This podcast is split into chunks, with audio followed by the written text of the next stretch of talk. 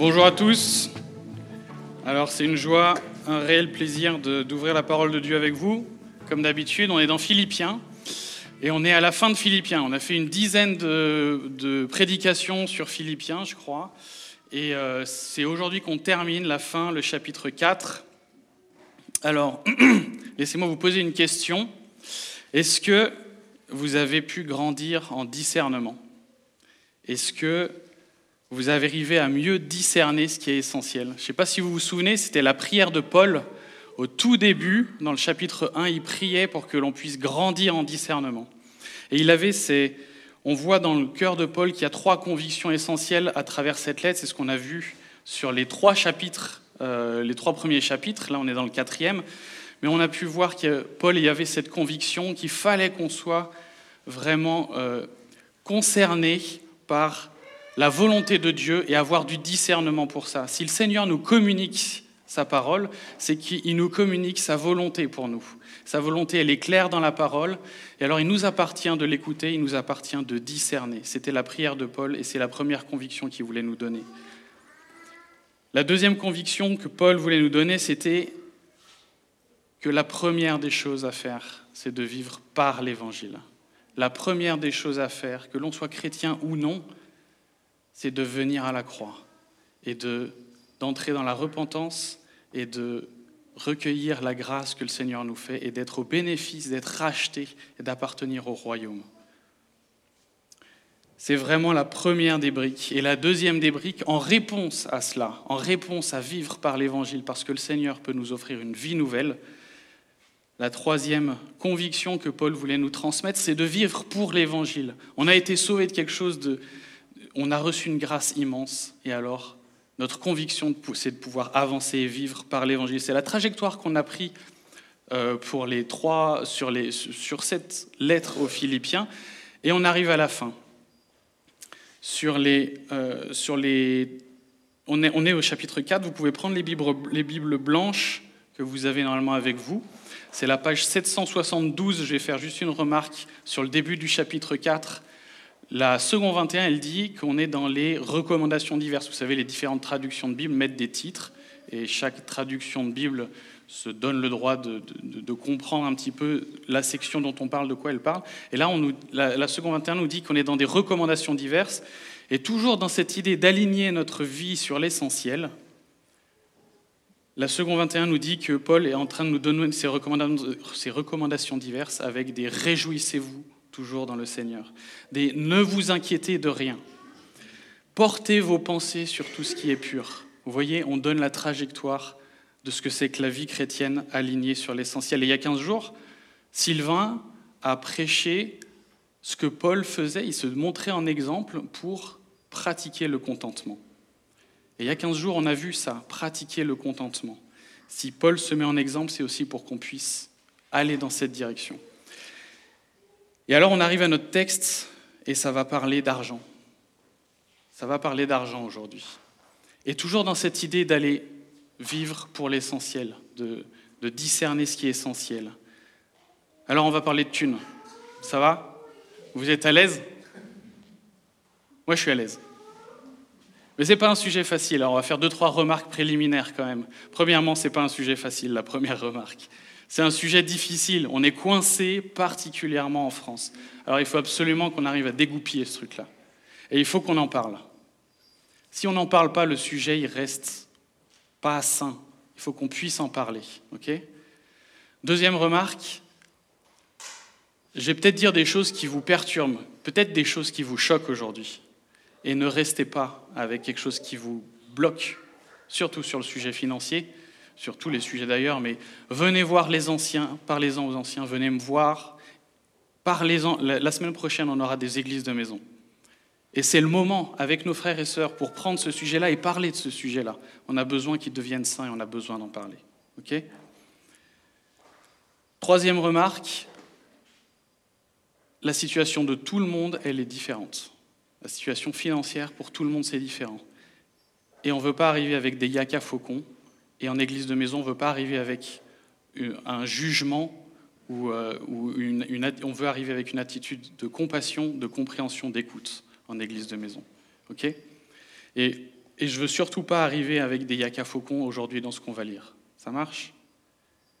Cela dit, il y a des réalités qui, qui sont inscrites dans la parole et auxquelles on doit faire face. Et quand il s'agit de l'argent, c'est aussi des réalités auxquelles on doit faire face. OK? Et troisième, quatrième, je sais plus, dernière remarque. dernière remarque, c'est pas moi qui ai choisi le texte. Ok? C'est ça, c'est la beauté de la prédication textuelle suivie, c'est qu'on commence Philippiens au début, on déroule et jusqu'à la fin. Et à la fin, ça parle de thunes, alors on parle d'argent. Ok? C'est ce qu'on va faire. Vous pouvez prendre avec moi le texte, Philippiens 4, on va lire à partir du verset 14 jusqu'à la fin. Paul vient de recevoir du coup un don des, des Philippiens par l'intermédiaire d'Épaphrodite, et en fait il va les remercier. Alors je lis Philippiens 4 à partir du verset 14. Cependant, vous avez bien fait de prendre part à ma détresse. Vous le savez vous-même, Philippiens, au début de la prédication de l'Évangile, lorsque j'ai quitté la Macédoine, aucune Église n'a pris part avec moi à un tel échange de contributions. Vous avez été les seuls à le faire. À Thessalonique déjà, à plus d'une reprise, vous m'avez envoyé de quoi pourvoir à mes besoins. Ce n'est pas que je recherche les dons, mais je désire qu'un fruit abondant soit porté sur votre compte. J'ai tout reçu et je suis dans l'abondance. J'ai été comblé en recevant d'Épaphrodite ce que vous m'avez envoyé comme un parfum de bonne odeur, un sacrifice que le Seigneur accepte et qui lui est agréable. Et mon Dieu pourvoira à tous vos besoins, conformément à sa richesse, avec gloire en Jésus-Christ. À notre Dieu et Père soit la gloire au siècle des siècles. Amen. Saluez chacun des saints en Jésus-Christ. Les frères qui sont avec moi vous saluent. Tous les saints vous saluent, en particulier ceux de l'entourage de l'empereur. Que la grâce du Seigneur Jésus-Christ soit avec vous tous. Jusqu'ici la parole de Dieu. Alors comme on l'a dit, ça parle d'argent. Si la Bible elle est pertinente pour parler de tout un tas de sujets, elle est aussi pertinente pour parler du sujet de l'argent. Et alors je vous propose d'entamer euh, de, parcourir ce texte avec cette question principale, cette question simple, pourquoi donner? Si la Bible est pertinente, elle doit pouvoir nous dire pourquoi donner. Alors c'est ce qu'on va voir. Je vous propose dans ce texte de voir quatre remarques. Premièrement, parce que nous sommes partenaires. Deuxièmement, parce que des partenaires partagent les mêmes objectifs. Troisièmement, parce que des partenaires partagent les mêmes efforts, les mêmes sacrifices. Et quatrièmement, parce que des partenaires partagent les mêmes récompenses. Et on commence avec le verset 14, parce que des partenaires, parce que nous sommes partenaires. Je vous relis ce verset 14. Cependant, vous avez bien fait de prendre part à ma détresse. Si je suis partenaire, je me charge d'une part de ce que l'autre entreprend. Il y a une forme de solidarité. Je prends part, partenaire, on sent qu'il y a une étymologie qui est proche ici. Je prends part, je prends des nouvelles, je m'investis auprès de l'autre. Si vous achetez des actions d'une entreprise, peut-être que trois mois avant, cette entreprise-là, vous ne la connaissiez même pas, elle comptait pas du tout pour vous. Mais maintenant que vous avez investi dans cette entreprise, alors vous allez vous intéresser à l'entreprise. Vous allez regarder le cours de la bourse, bien sûr. Vous allez regarder ce que dit la presse à son sujet. Vous allez regarder ce que l'entreprise dit elle-même dans ses communiqués officiels. Vous allez vous investir, vous intéresser, vous prenez part. Et les Philippiens, c'est ce qu'ils ont fait. Ils ont pris part au, travail de Paul et ils ont bien fait parce que Paul il dit qu'il était dans la détresse. Il était dans la détresse. Avec Muriel, ma femme, on a passé un an à l'IBG. On s'est fait plein de potes dans une promo et plusieurs d'entre eux sont partis servir le Seigneur, des ouvriers dans la moisson. Certains sont partis en France, sont en France, d'autres sont partis à l'étranger. Et alors on reçoit leur lettre de nouvelles. Et alors leur lettre de nouvelles, à la fin de chacune des lettres de nouvelles, on a ceci. Je ne suis pas à mon budget, j'ai 50%. J'ai 70% de mon budget, de ce qu'il me faudrait pour vivre. Il me manque de l'argent. J'ai besoin de partenaires. Et ça, c'est juste quelques-unes que j'ai euh, fouillées dans mes mails que je vous ai remis. C'est des gens qui ont sacrifié beaucoup de choses pour aller faire ce que nous, probablement, on ne peut pas faire. Alors, il n'y a pas de problème. Chacun a une place, le Seigneur nous place chacun une place différente. On ne doit pas tous être missionnaires. Ce n'est pas ce que je suis en train de dire. Par contre, on a une responsabilité collective auprès des ouvriers dans la moisson. Si on prie pour qu'il y ait des ouvriers dans la moisson, il faut qu'on soit avec eux et il faut qu'on soit partenaire. Je ne sais pas si Jérémie dirait qu'il est dans la détresse, mais prenez cinq minutes pour discuter avec lui. Il parle de sa situation financière sans tabou et vous allez voir qu'il a besoin de partenaires. L'objectif, ce n'est pas de jouer la carte de la pitié, c'est pas de culpabiliser. Si vous ressortez en étant culpabilisé, il y a deux possibilités. Soit vraiment le Saint-Esprit, il a beaucoup de choses à vous faire comprendre sur ce sujet-là, et c'est possible. Soit j'ai mal fait mon travail, mais ce n'est pas l'intention du tout de culpabiliser ici.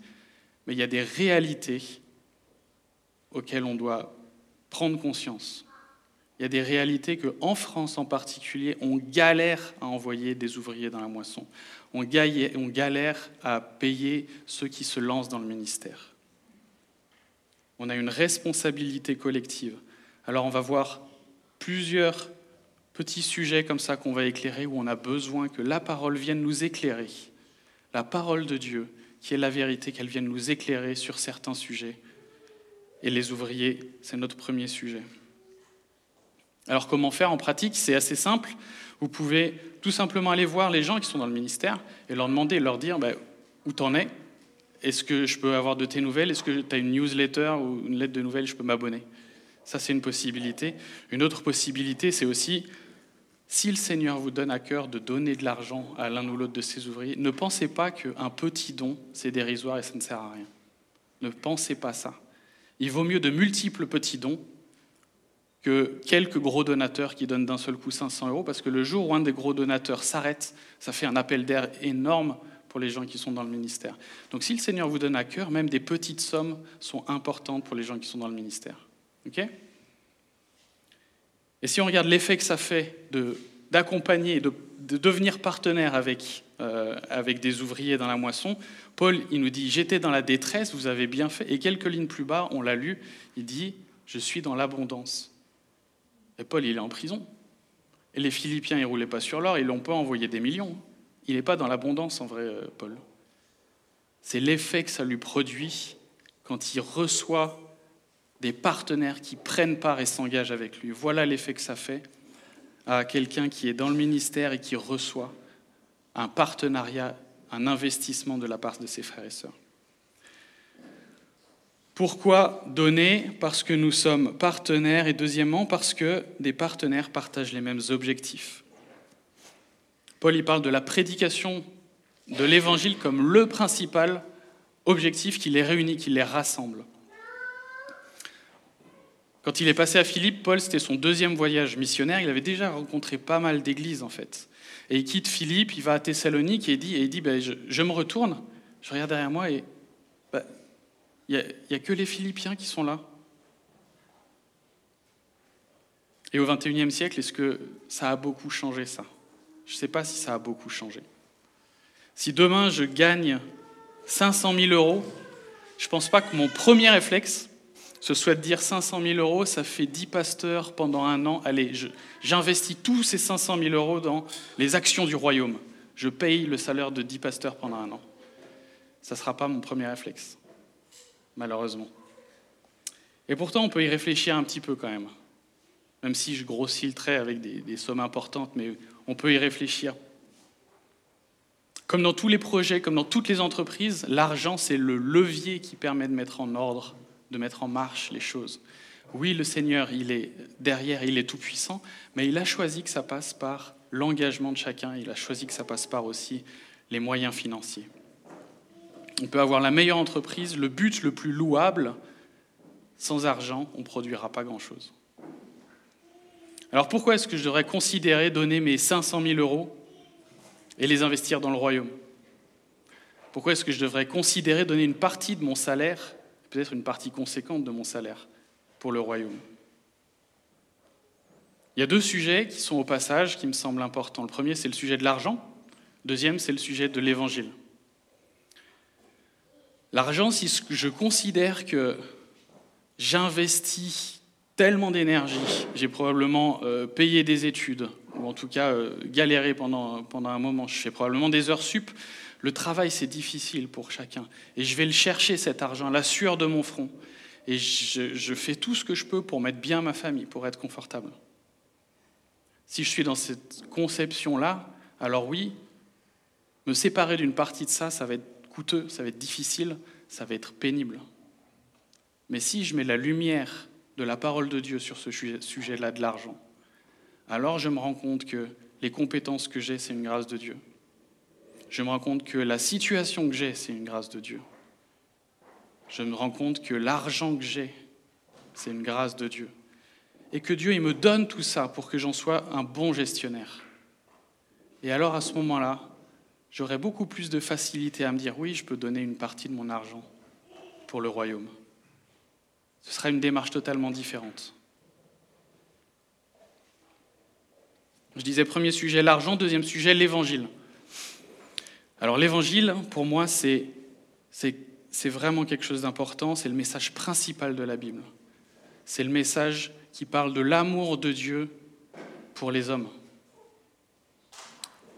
Mais si j'en reste là, c'est un message qui est lointain. Et alors investir pour quelque chose qui me semble assez lointain, ça va être aussi compliqué. Par contre, si l'évangile, si l'évangile c'est ce qui m'a extrait d'une vie d'esclave au péché, si l'évangile c'est ce qui m'a sauvé de l'enfer éternel, si l'évangile c'est le prix payé par Jésus, mort pour moi sur la croix, et que son sacrifice, par son sacrifice, je fais partie maintenant du royaume de Dieu et j'ai une vie nouvelle transformée. J'ai vraiment une nouvelle trajectoire, ça a de la valeur, ça a un impact, ça a quelque chose de vraiment différent et c'est très proche de moi alors. Et alors investir pour quelque chose qui a autant de valeur, alors je le fais plus facilement qu'un message qui reste lointain et théorique.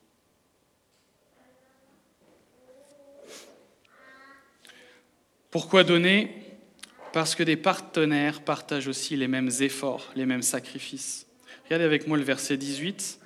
Il est dit, le, don qu'ont fait les Philippiens, il est euh, assimilé à celui d'un sacrifice, c'est comparable à un sacrifice.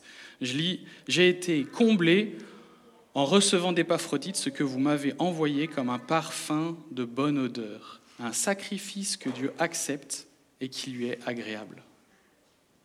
Ça résonne peut-être chez vous un petit peu comme euh, ce qu'on peut voir dans l'Ancien Testament, n'est-ce pas?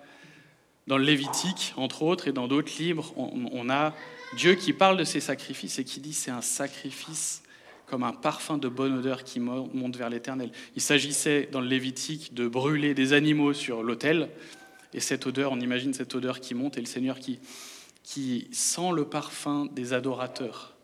Dieu, il a toujours voulu faire de son peuple des adorateurs qui manifestent leur adoration par des actions concrètes. Et croyez-moi, pour les Israélites, c'était leur plus belle bête du troupeau qui devait sortir. Et ça devait leur coûter cher. Pour nous, on est plutôt dans le Nouveau Testament, alors c'est différent, on ne fait pas cramer des bestioles. La Bible nous dit offrez vos corps, offrez vos vies comme des sacrifices vivants. C'est toute notre vie qui doit être une réponse à l'évangile. C'est ce qu'ont fait les Philippiens, et je pense, comme je disais tout à l'heure, ils ne roulaient pas sur l'or, mais ils ont investi pour Paul. Ils sont allés chercher, ils se sont sacrifiés pour Paul. C'est ce que nous dit le texte. Je fais une petite parenthèse. Quand on parle de sacrifice, de donner pour le royaume, il y a un ou deux écueils qu'il faut éviter. Évidemment, il n'y a rien que je puisse sacrifier qui ne me permette d'accéder au salut. Je peux m'appeler Jeff Bezos, je peux avoir des milliards et tout donner à l'Église, ça ne me donnera pas un centimètre carré auprès de Dieu. Ce qui me donne accès au royaume, ce qui me donne accès à la présence de Dieu, c'est ma foi que je place en Jésus-Christ, mon Sauveur. Et uniquement ça. Deuxième écueil, si j'ai placé ma foi en Jésus-Christ, mon Sauveur, je ne vais pas perdre mon salut si je ne donne rien. Les, euh, comment s'appelaient les, catholiques à la, réforme Les indulgences, merci. On a fait cette erreur par le passé. L'Église, euh, il y a très longtemps, a fait cette erreur par le passé. Évidemment, c'est une hérésie. On n'achète rien du tout du paradis avec quoi que ce soit. Ok? Alors si je ne gagne pas mon salut, si je ne perds pas mon salut en donnant rien non plus, qu'est-ce que je fais? J'exprime ma reconnaissance. J'exprime ma reconnaissance au Seigneur pour ce que j'ai reçu et pour ce que je peux voir devant moi. Et du coup, on a un autre sujet sur lequel il faut mettre un peu de, perspective, un peu de lumière, c'est le sujet du temps. Si on conçoit le temps comme ceci, si pour moi tout ce que le Seigneur a prévu, ça a un début, une fin, j'ai une ressource temps limitée, là-dedans j'ai des ressources financières limitées, alors je vais gérer le truc pour avoir ce qu'il faut quand il faut, et alors je vais me préoccuper de mes week-ends, je vais me préoccuper de pouvoir payer des vacances, peut-être de payer une maison secondaire, remplir mon PEL, m'acheter un iPhone. Je vais faire ce qu'il faut dans ce temps-là pour gérer ça comme ça, et puis à la fin, ben, c'est fini, terminé. Les richesses que j'aurais eues entre-temps, ben, je vais les utiliser, les consommer. Si par contre, à la lumière de la parole, je vois que le temps, en fait, il ressemble beaucoup plus à ça quand je suis un enfant de Dieu. C'est-à-dire que ce qui m'est donné, ce qui m'est offert, ça a une portée éternelle, ça a une durée bien plus bah, infinie, en fait. Alors, le sacrifice que je peux faire, il prend une dimension différente. Parce que j'investis pour l'éternité. Parce que ce que je regarde, c'est beaucoup plus loin que ça alors ce sacrifice qui pourrait être simplement vécu comme quelque chose de pénible, il devient en fait un acte de foi parce que cette ligne-là, c'est une ligne de foi. Quand on la voit projetée vers l'avenir comme ça, c'est, le, support de la foi qui porte ça en fait. Et c'est en ça que ça devient un sacrifice de bonne odeur pour l'éternel. Seulement voilà, on est, on est ici bas. On n'est pas encore euh, dans le royaume, n'est-ce pas? Et on a euh, ce, cet environnement qui nous englobe, qu'on appelle aussi le, matérialisme. Et j'ai fait l'erreur pendant plusieurs années de me dire, moi je suis hermétique, j'ai réussi à bloquer, et je me suis forgé un esprit suffisamment fort pour euh, mettre de côté tout ce, tout ce qui concerne le matérialisme. Mais non, non, non, personne n'est à l'abri, surtout dans les sociétés comme la nôtre. Et c'est pas que la pub, c'est aussi les discussions à la machine à café et euh, qu'est-ce que tu as comme voiture et tu as fait quoi pendant les vacances et, oh là là, les, les, taux sont en train de remonter, l'immobilier à Lyon, ça s'écroule et, et vous voyez tous ces trucs-là. Ça fait partie du matérialisme qu'on a en tête. Et Sylvain le disait il y a 15 jours, comment tacler le matérialisme C'est le contentement qui peut nous amener à ça quand on arrive à entrer dans cette démarche de contentement. Et je ne pourrais jamais faire un sacrifice de bonne odeur à l'Éternel si je ne m'appuie pas sur le contentement. Alors, le contentement, c'est pas facile non plus à vivre. On, on, en a parlé il y a 15 jours. Je vous donne quelques pistes pour, euh, pour aller dans cette direction. C'est loin d'être exhaustif, mais c'est des, des, des idées. Première piste, je vous encourage vraiment à méditer cette prière qui parle tellement bien de notre cœur. Regardez.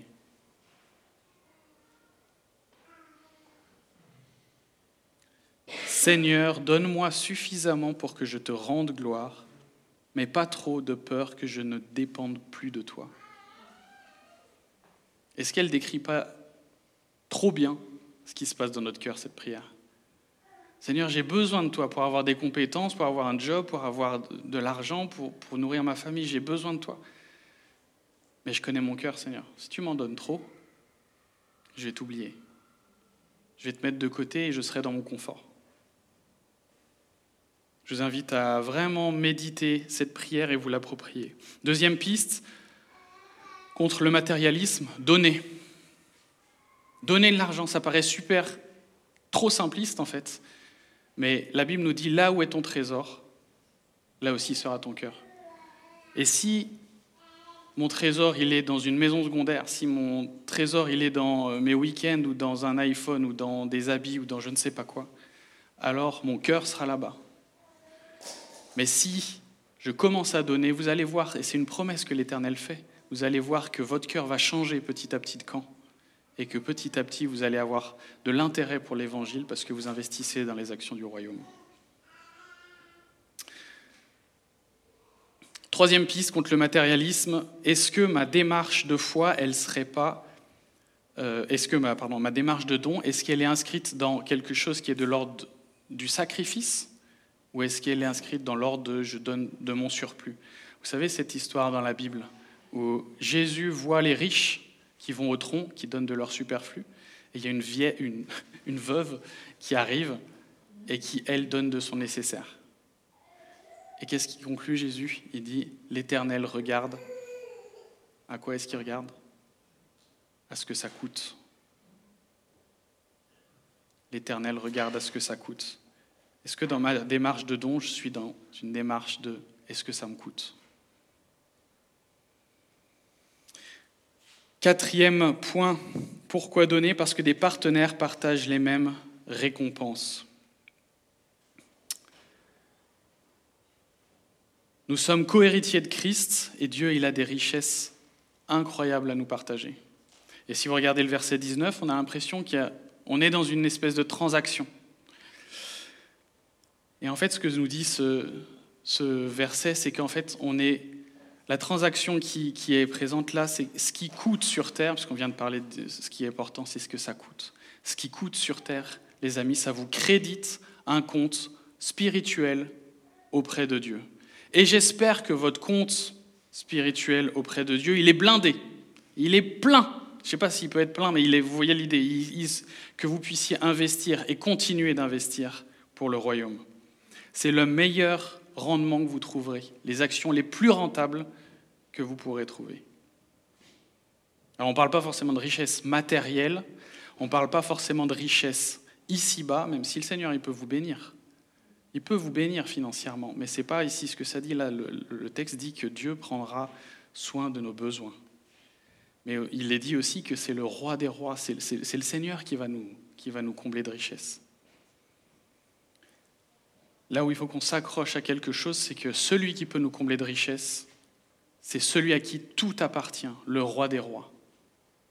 Et à côté de ça, celui qui veut nous combler de richesses, c'est celui qui nous a conçus, qui connaît notre cœur, qui a construit, créé notre cœur. Alors si celui qui est le plus riche parmi les riches sait comment on peut être béni et comment on peut être heureux, je crois qu'on peut faire la connexion et se dire ça va bien se passer. Alors dernier sujet sur lequel on a besoin des lumières de la parole dans ce texte-là, c'est celui des richesses. Et alors, je vous partage, il y a un super livre que vous pouvez lire. Vous pouvez, d'ailleurs, il est disponible gratuitement. Ça s'appelle Le principe du trésor de Randy Alcorn. Vous pouvez installer l'implication BLF sur votre téléphone. Ils ont mis en ligne des, des e-books gratuits. Donc, vous installez l'appli gratuit, vous avez le livre gratuit, et c'est un livre qui prend, je sais pas, 3-4 heures. Je suis pas un bon lecteur, moi, mais vraiment, il est assez court et il est limpide et, vraiment, il rentre dans le sujet très profondément. Et ce livre est excellent de Randy Alcorn. Et dans ce livre, il explique qu'il a fait cette expérience d'un voyage en Égypte où il a vu, euh, à un intervalle de temps assez court, le contraste entre deux tombes. Il y a la tombe de Toutankhamon, et vous l'imaginez, immensément de richesses, très grande, remplie d'or dans tous les coins, tout ce qu'on peut imaginer. C'est pharaonique, n'est-ce pas? Deuxième tombe qui rencontre, euh, qui visite un peu plus tard, il s'agit de la tombe d'un missionnaire qui est mort relativement jeune. C'était un riche héritier. Et cette personne, ce missionnaire, il avait investi tout ce qu'il avait, son temps, sa vie et tout son argent dans la mission. Il avait investi dans les richesses du royaume. Et alors, il explique qu'il voit ce truc-là, ce contraste-là avec ces deux tombes. Et on, imagine la tombe de Toutankhamon et ça nous... Vous savez, la spiritualité égyptienne, c'était euh, on donne aux défunts tout ce qu'il faut pour qu'ils partent dans l'au-delà avec tout ce qui l'entoure, pour qu'ils soient bien dans l'au-delà. Et aujourd'hui, ça nous semble un peu étrange comme manière de réfléchir. Sauf que notre système de pensée capitaliste, il n'est pas vraiment différent. On est aussi dans un système où on se dit que je, pars d'un point A à un point B, c'est normal qu'à la fin, au point B, j'ai un peu plus d'argent, et alors je veux transmettre à mes enfants beaucoup avec le plus possible d'argent que j'aurais eu, etc. On est dans ce système de pensée. Est-ce que c'est vraiment biblique? Je ne sais pas. Mais en tout cas, ce qu'on peut voir, c'est que le jeune missionnaire, lui, il avait vu les choses autrement. Il avait dit, les richesses, elles sont auprès de mon roi. Et alors je veux lui donner dans ce, dans ce temps-là, Je veux lui donner tout ce que je peux parce que je sais qu'il a des richesses incroyables pour moi qui m'attendent. Les richesses du royaume, c'est difficile de les définir. Est-ce qu'elles sont de nature matérielle?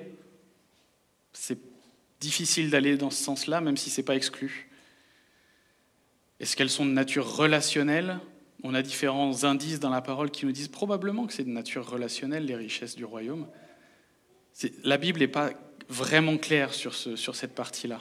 Si elles sont de nature relationnelle, il faut qu'on garde en tête ceci, c'est que celui qui est le plus riche parmi les riches, c'est aussi celui qui a conçu mon cœur et qu'il arrivera à réconcilier les deux pour notre bonheur. Et le Seigneur, avec toutes ses richesses, qui veut nous donner, vraiment il veut nous les donner, mais il peut aussi les retenir.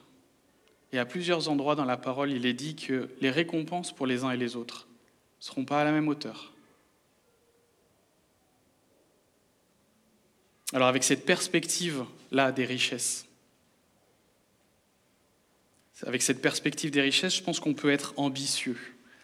On peut être ambitieux pour le Seigneur et j'aime beaucoup cette idée-là de, chercher à être ambitieux. Dans le monde chrétien, on a toujours, voulu, on a toujours tendance à vouloir mettre de côté l'ambition. Mais si on est ambitieux pour le royaume, Amen, allons-y.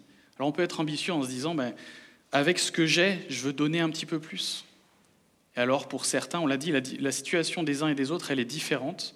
Et pour certains, aller aux 10% de la dîme, même si ce n'est plus une loi ou une limite euh, aujourd'hui, pour certains, aller aux 10% de la dîme, ça va être compliqué. Mais ce, que regarde le Seigneur, c'est combien ça coûte. On peut être ambitieux du coup dans ce qu'on a et aller chercher 10, 20, 30% pour ceux qui peuvent, euh, qui ont les moyens. Et, on n'est pas tous avec les mêmes situations financières. On peut regarder donc euh, être ambitieux avec ce qu'on a et ce que ça coûte, mais on peut aussi être ambitieux avec ce qu'on n'a pas encore. Et certains sont dans des positions où c'est possible, pas tout le monde, mais certains sont dans des positions où c'est possible d'aller chercher une prime, c'est possible d'aller chercher une augmentation, c'est possible d'aller chercher un, chiffre d'affaires qui soit plus important.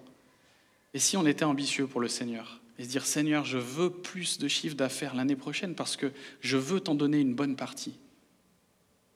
Et alors là, l'ambition, elle n'est pas tournée vers moi, elle est tournée vers le Seigneur.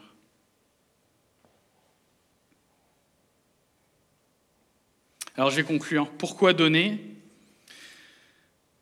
Je pense qu'on a, on a besoin de la lumière de la parole dans nos vies sur tout un tas de sujets. Si la parole de Dieu, elle est pertinente sur euh, ma vie de disciple, sur ma vie de piété, sur mes relations, sur mon caractère, sur ma lutte contre le péché, elle l'est aussi sur l'argent.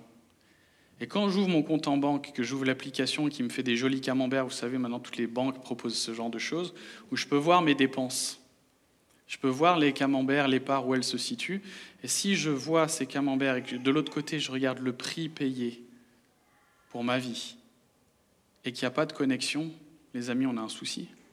Si dans les camemberts, il n'y a rien qui reflète l'évangile, on a un souci.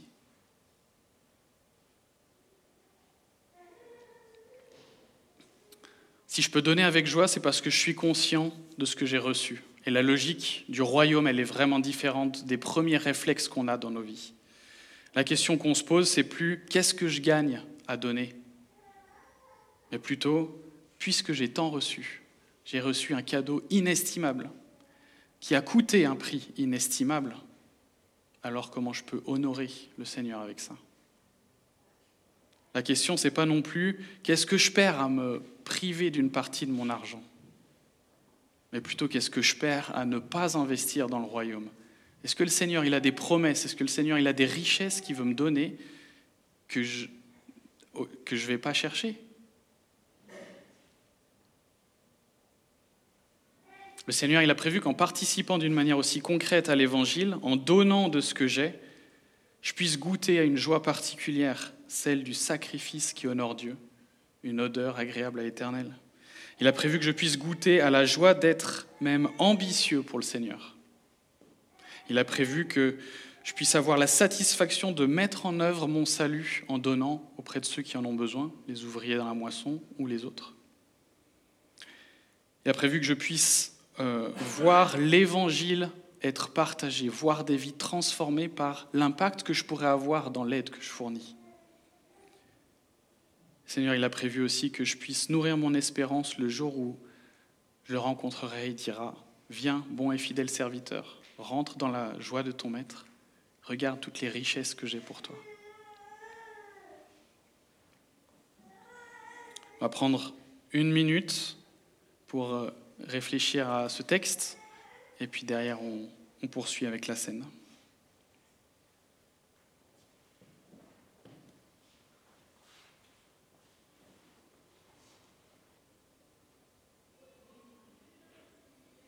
On va passer à la célébration du repas du Seigneur. C'est le moment où ceux qui ont placé leur foi en Jésus se remémorent le sacrifice, le prix payé à la croix par Jésus.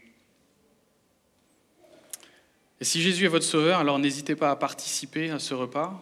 Si ce n'est pas encore le cas, je vous encourage plutôt à prendre ce temps pour réfléchir et peut-être adresser une prière à Dieu qui puisse se révéler à vous. Je vais lire euh, le texte, on va changer un petit peu aujourd'hui, on sera dans Jean 6, les versets 53 à 58. Ouais, super. Euh, non, c'est celui d'avant. Ah, bah, il n'a pas synchronisé, c'est pas grave. Je vais lire Jean 6, 53 à 58. Jésus leur dit, En vérité, en vérité, je vous le dis, si vous ne mangez pas du corps du Fils de l'homme, et si vous ne buvez pas son sang, vous n'avez pas la vie en vous-même. Celui qui mange mon corps et qui boit mon sang a la vie éternelle, et moi je le ressusciterai le dernier jour. En effet, mon corps est vraiment une nourriture et mon sang est vraiment une boisson. Celui qui mange mon corps et qui boit mon sang demeure en moi, et moi je demeure en lui. Tout comme le Père qui est vivant m'a envoyé et que je recommence tout comme le Père qui est vivant m'a envoyé et que je vis grâce au Père, ainsi celui qui me mange vivra grâce à moi. Voici comment le pain est descendu du ciel. Il n'est pas comme la manne que vos ancêtres ont mangée. Eux, ils sont morts. Mais celui qui mange de ce pain vivra éternellement. Alors, évidemment, à la Croix-Rousse, on n'est pas cannibale. C'est une démarche spirituelle qui nous rappelle le prix payé et la grâce de Dieu offerte pour la vie éternelle qu'on a en perspective. Alors je vous invite à vous lever et à prendre euh, le repas du Seigneur à votre rythme, prenez le temps, et puis derrière l'équipe Louange prendra la suite.